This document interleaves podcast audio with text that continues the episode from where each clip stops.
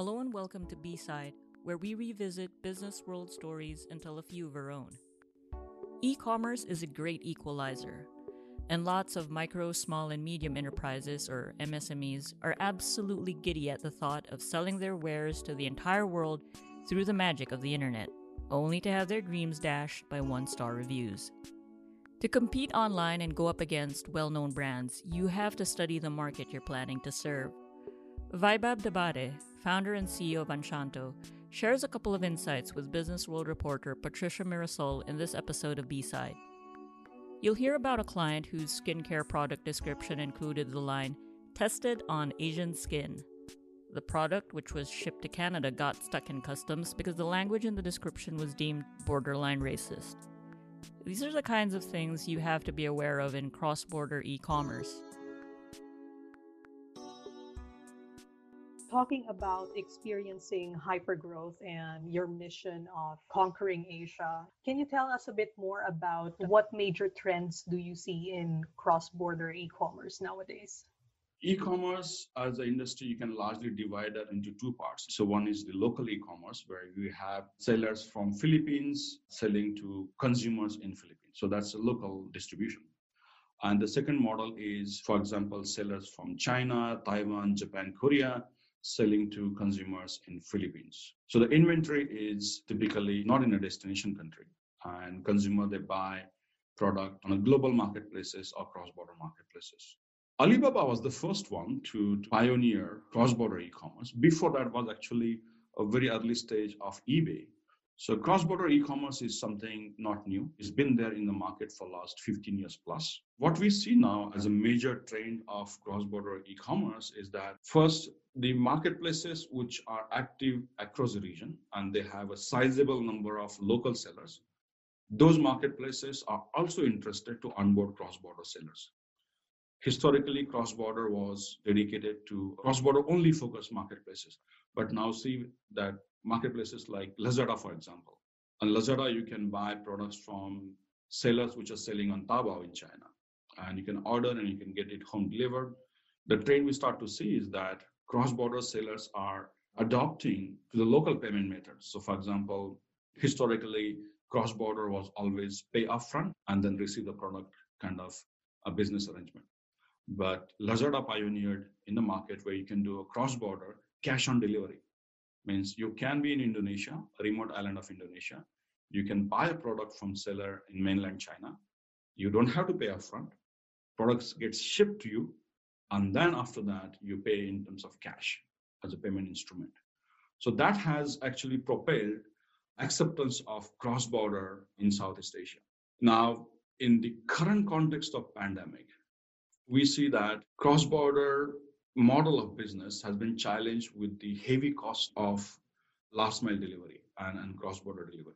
For example, if you want to ship a product from UK to Malaysia, currently the cost of shipping in the month of October 2020 is almost three times more than what it was last year because there is a much lesser capacity available, much lesser commercial planes of flying because of pandemic most of the time, cross-border goods are shipped in a belly freight for the commercial planes. Now, commercial flights are operating only at 5% of capacity, and freight planes are very limited in capacity. So suddenly we see that there is a huge cost of shipping a product across the borders. And ultimately, a consumer is the one who has to adopt and has to absorb the large portion of these extra shipping fees. This has created a bit of a dent in consumer appetite for the cross-border product purchases. However, logistics companies and marketplaces are coming up with innovative models to minimize the impact of that. So even if the early stages of pandemic there was a massive dip in cross-border e-commerce, we start to see that it is again gaining attraction because there are models being adopted. For example, so products that were shipped on express model we see that those products are now shipped on a postal model. It's a bit slow, it takes longer time, the tracking is less, but it's cost effective. Because no matter what, pandemic or no pandemic, postal networks are still working, right? So we see our sellers are adopting services of companies like Asendia, which have a postal license, and they can ship and get last mile delivery done through postal network. So that has been a growing trend that we see recently. Can you tell us about the Asia Pacific market? How big is it and who are the big cross-border e-commerce players in this region? What we see here is that there are certain markets, for example, Singapore, where the cross-border e-commerce is growing faster in terms of percentage than local e-commerce. This is fundamentally because it's a small market getting saturated very fast and people have an appetite for trying new products which are not easily available to the local sellers. And sellers from manufacturing economies like korea or from china or taiwan they have those novelty products and those products are adopted very well here. So in certain markets we see that cross-border e-commerce is growing slower than the domestic e-commerce. For example indonesia it's a massive market. It's almost the one fourth the size of Indian population, and domestic market is still not fully penetrated. So there is a huge adoption there for domestic. So the number again varies by market by market. What we see is that the cross-border e-commerce in Asia Pacific by 2023 would be around close to 1.5 trillion. And in that, the Southeast Asia market would be around 40% of that because this is again highest number of young population having an access to internet through mobile first time. There are more and more local payment schemes like gcash in philippines for example and multiple countries are having more and more payment wallet. Like for example in indonesia you got o. Those payment methods are now also getting fully integrated with e-commerce channels. And that is driving adoption of you don't have bank account you have phone. You can top up your phone at the corner store and than buy products from anywhere you want to buy in the world. So that is now possible and it's seamless, right? So growth is, is highest in Southeast Asia. And we would be probably the 40% of the overall cross-border e-commerce market worldwide. Today, if you see for the historically for companies like eBay or Amazon, cross-border wise, the market like UK, Australia, and Russia has been the biggest cross-border market. How can MSMEs in Asia Pacific take advantage of the opportunities of cross-border e-commerce? What are the opportunities and challenges for them? Internet and e-commerce is a great equalizer, right? So it, it provides an ability to anybody who has an intention and who has a novel product to sell globally. And most of the countries, when you're buying online, if it's for the personal usage, up to 20 30 40 dollars. Even some countries like australia up to 1000 dollar purchases are tax free so that infrastructure exists for businesses to sell. ebay lazada and alibaba shopee they have infrastructure deployed across multiple countries to in fact also enable the logistics as well as selling operations.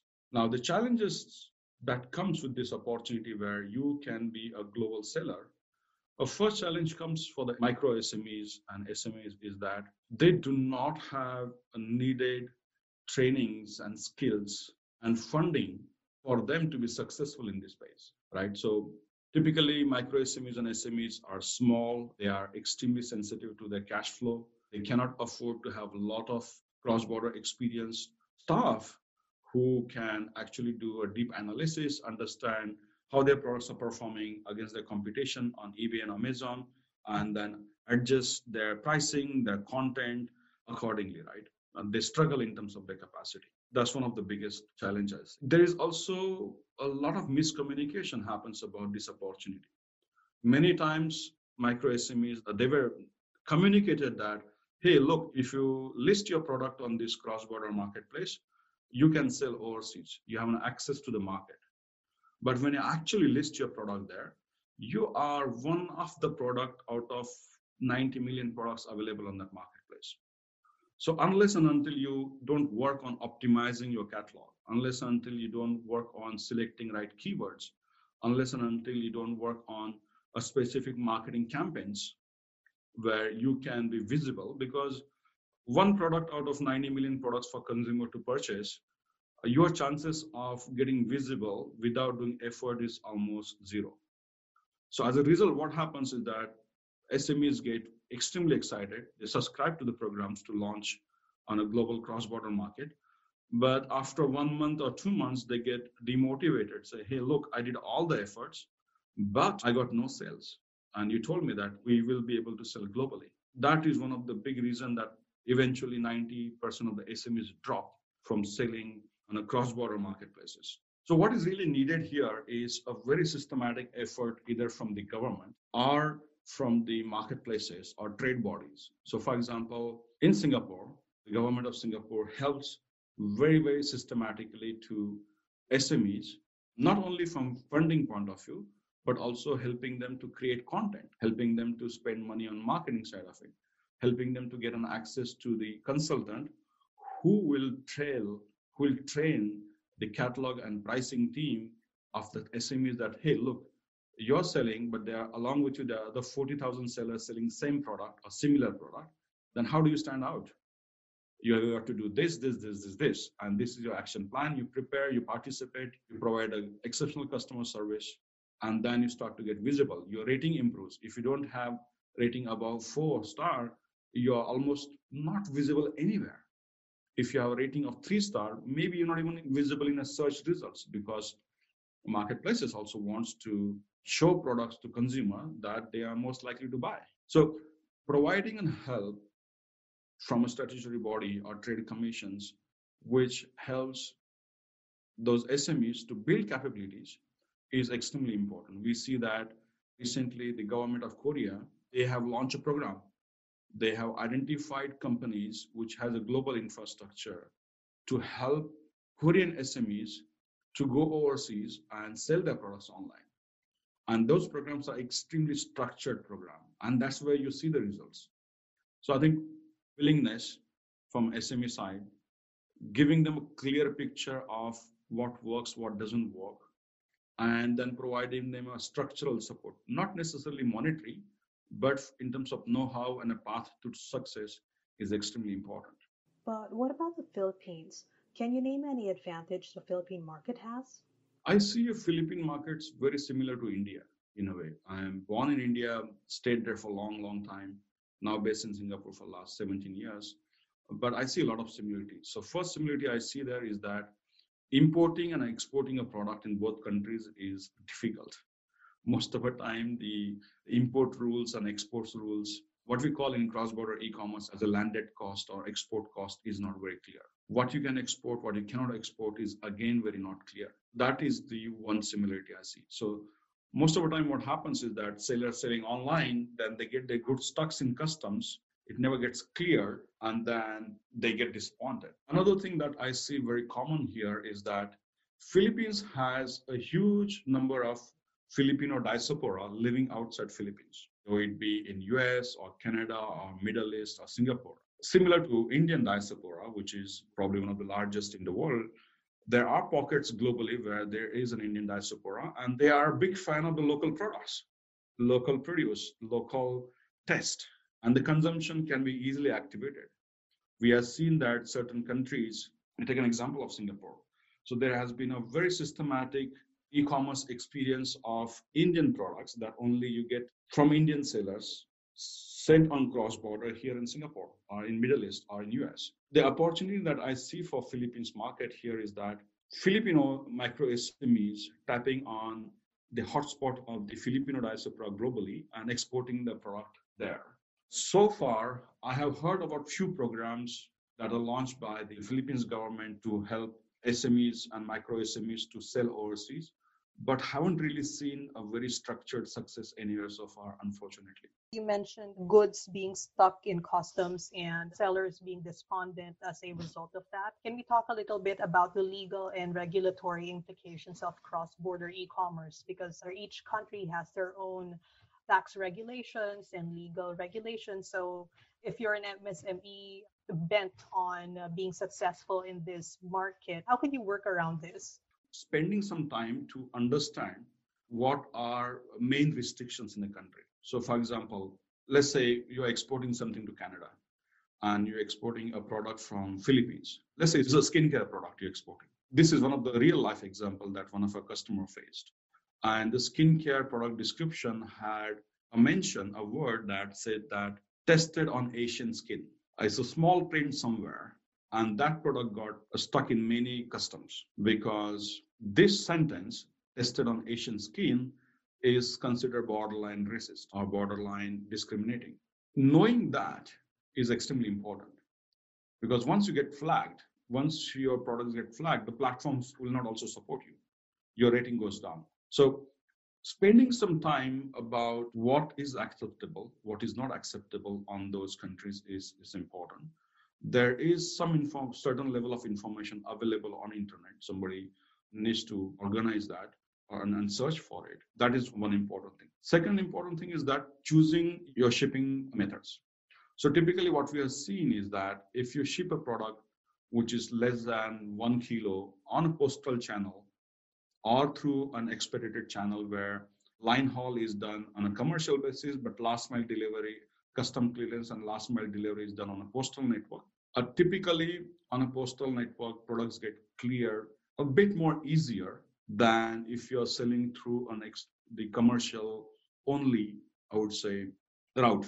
If you're sending a product on a full commercial route, so uh, expedited, fast delivery, fully tracked, but then it also goes through an extra cost structure to your cell. But on a postal network, of course, the cost is much more favorable. So knowing restrictions, knowing what channel to select uh, in terms of shipping your product is extremely important. Another thing is also probably if the volume is significant, shipping it from a centralized country like Singapore or Hong Kong, where the countries are known and extremely supportive and there are no taxes for exports, like Hong Kong and Singapore is a trade hub.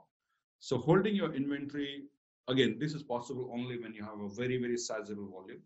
Holding your inventory with the cross-border shipping experts in the global shipping hubs is another mechanism where those ship those large shipping companies will help you to understand saying, hey, look, this will work on this market, this will work on this market. If you don't have halal certification, your product going to Middle East is most likely you will get flagged in custom. So all of this know-how is also provided by those large shipping companies, and working with them could be one way to avoid any disappointments. Let's talk about the risk of cross-border e-commerce. How do you minimize risks such as fraudulent transactions as well as the shipment of contraband materials? First, the fraudulent transaction can be to a certain degree minimized if you have a very strong payment processing partner or the company that processes payments for you. Typically, you have to make sure that you make your terms and condition extremely clear. So in case if you get a chargeback, so you are extremely happy that you receive this order from Canada and you ship your product to customers, and after five days you get a call from your or you, your payment gateway company saying that, hey, look, the card was stolen somebody else used this card and there is request from customer to charge back to you so i'm going to take back the money plus also i'm going to charge you a fine because there was a fraudulent transaction that happened on your cross-border web store right so to avoid this first stage is to make sure that you use a very strong payment gateway which has a global acceptance and payment gateway that is more startup or micro SMEs friendly. That's number one. Number two is that you need to make sure that you make your terms and condition extremely clear on your website. Having an authentication or using a payment gateway that requires 3D secure, so such as like OTP to be sent to the customer's mobile phone number, collecting a mobile phone number, validating a high value, high order value customers before shipping product is extremely important. Number two, in terms of contraband product, so typically, when you ship product from your side, you got to make sure that the shipping, the fulfillment staff that are shipping those products, you use a system where you can actually track which of your staff picked, packed, and did a quality check of that order. It will be prudent to have a good video security in place so that there is a clear control. You may not be knowing, but one maybe one of your fulfillment staff he knows that the order is going to a particular destination. It is the order uh, sent by a friend, and then you have to inject some unwanted material into that order, and then you get flagged. So having a very good system and control in place at your operational level is important. Now, if something happens during shipment, shipment is tempered, as long as you're shipping with, with a reputable company or reputable postal network, that is not your responsibility. But payment and picking packing is something that you can control. Can you tell me your company's most popular cross-border e-commerce products? are you a globally recognized brand? And people are comfortable, they trust your brand. So, for example, if you're Gap or if you're H&M or Nike, people will not doubt buying your products on cross-border. But most of the time, micro SMEs and SMEs, they are not a very well-known brand. A lot of people don't know. There is a concern. In that case, what really plays a role is what's your price point, number one. Is a customer willing to take a risk to, to swipe card on your website and hope that the product is authentic? So typically this purchases happens in a no regret price zone. So let's say, look, I'm happy to try this for $20, but even if it comes out to be a fraudulent product, I'm not going to lose my sleep on this and I'll just get give it a try, right? So if you're not an extremely well-known brand, then the way you price your product and what kind of products they are. So these products are, let's say, a typically a novelty product, or typically a product that is an utility. Let's say your Filipino diaspora in US will have a huge recall value to this particular product, then it makes sense. So it depends upon the category by category. But typically, if you price it, and if the products are priced in a way that it is no regret purchase, or it has a high recall value, or there are some emotion attached to that. So typically, that is very highly uh, successful. From our experiences, uh, the biggest GMV driver, GMV means gross merchandise value, the total value of the order.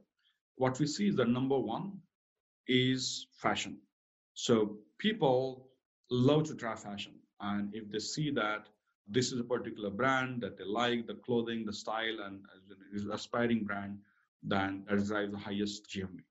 Number two, in specifically in cross-border e-commerce, what we have seen is the health supplement, personal artifacts, right? So typically people buying health supplements or people buying those novelty products that they wanted to have, and then they look at the product and say, hey, maybe let me try it.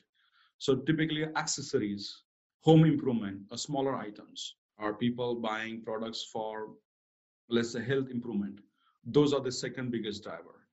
Typically, if on a cross border, your product is new, there is no established brand, and if your order value goes more than $50, people are a bit sensitive to that. So up to $50 with limited shipping cost, something that works with people.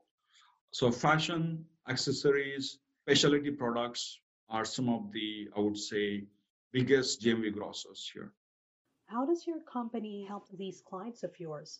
What services of yours do they use? Micro SMEs or uh, SMEs, they figure out a niche, they figure out very specific market segment that makes sense for their product and they see attraction.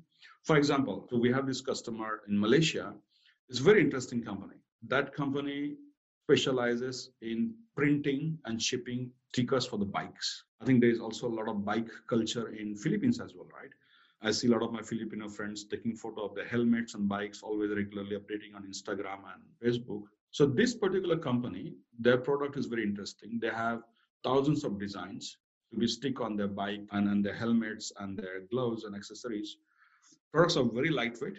Products are a few grams, can be easily shipped by flat pack or postal parcel.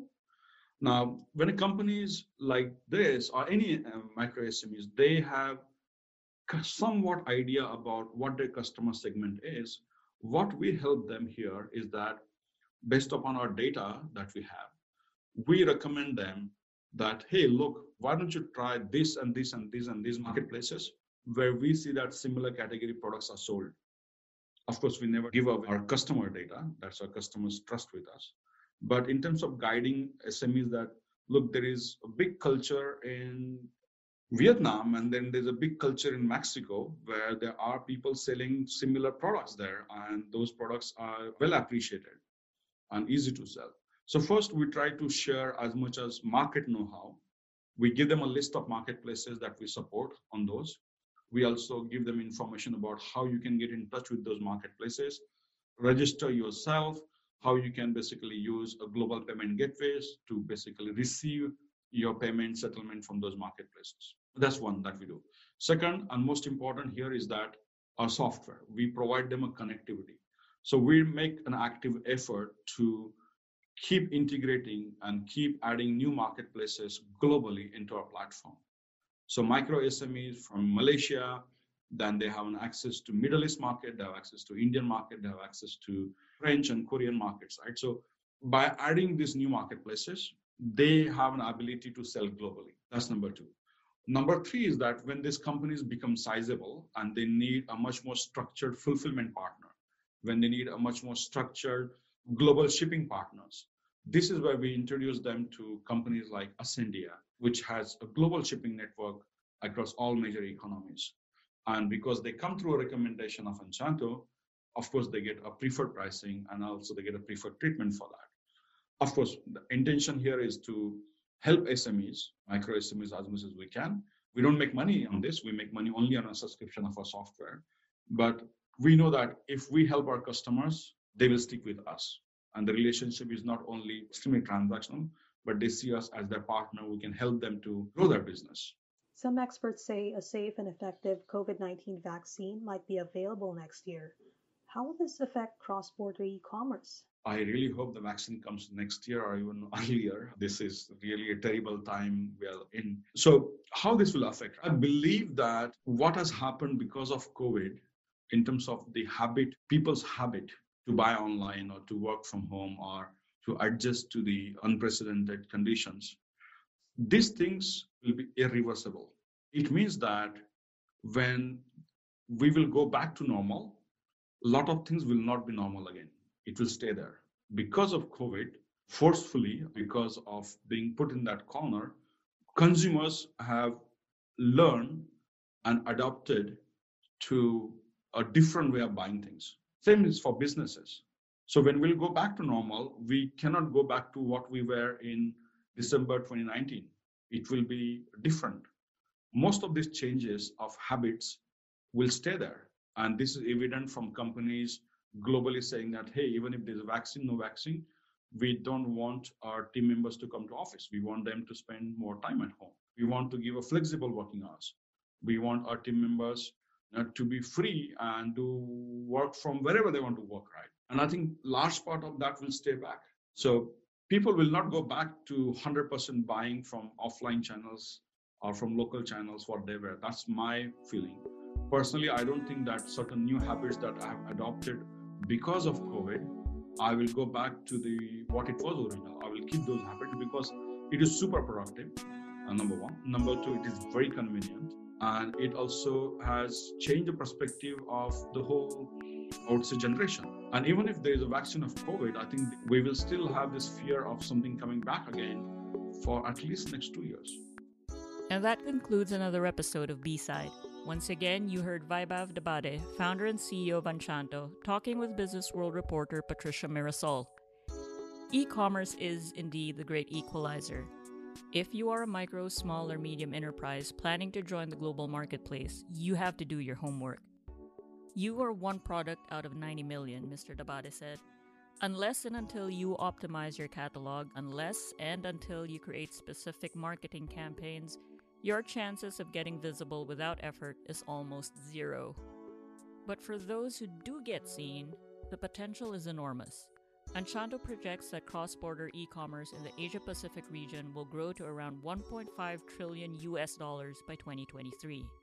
The Southeast Asian market, which has the highest number of young people with internet access, will account for 40% of this trajectory. That's a huge opportunity for MSMEs. This episode was recorded remotely on October 16. This is Samuel Marcelo. Thanks for listening.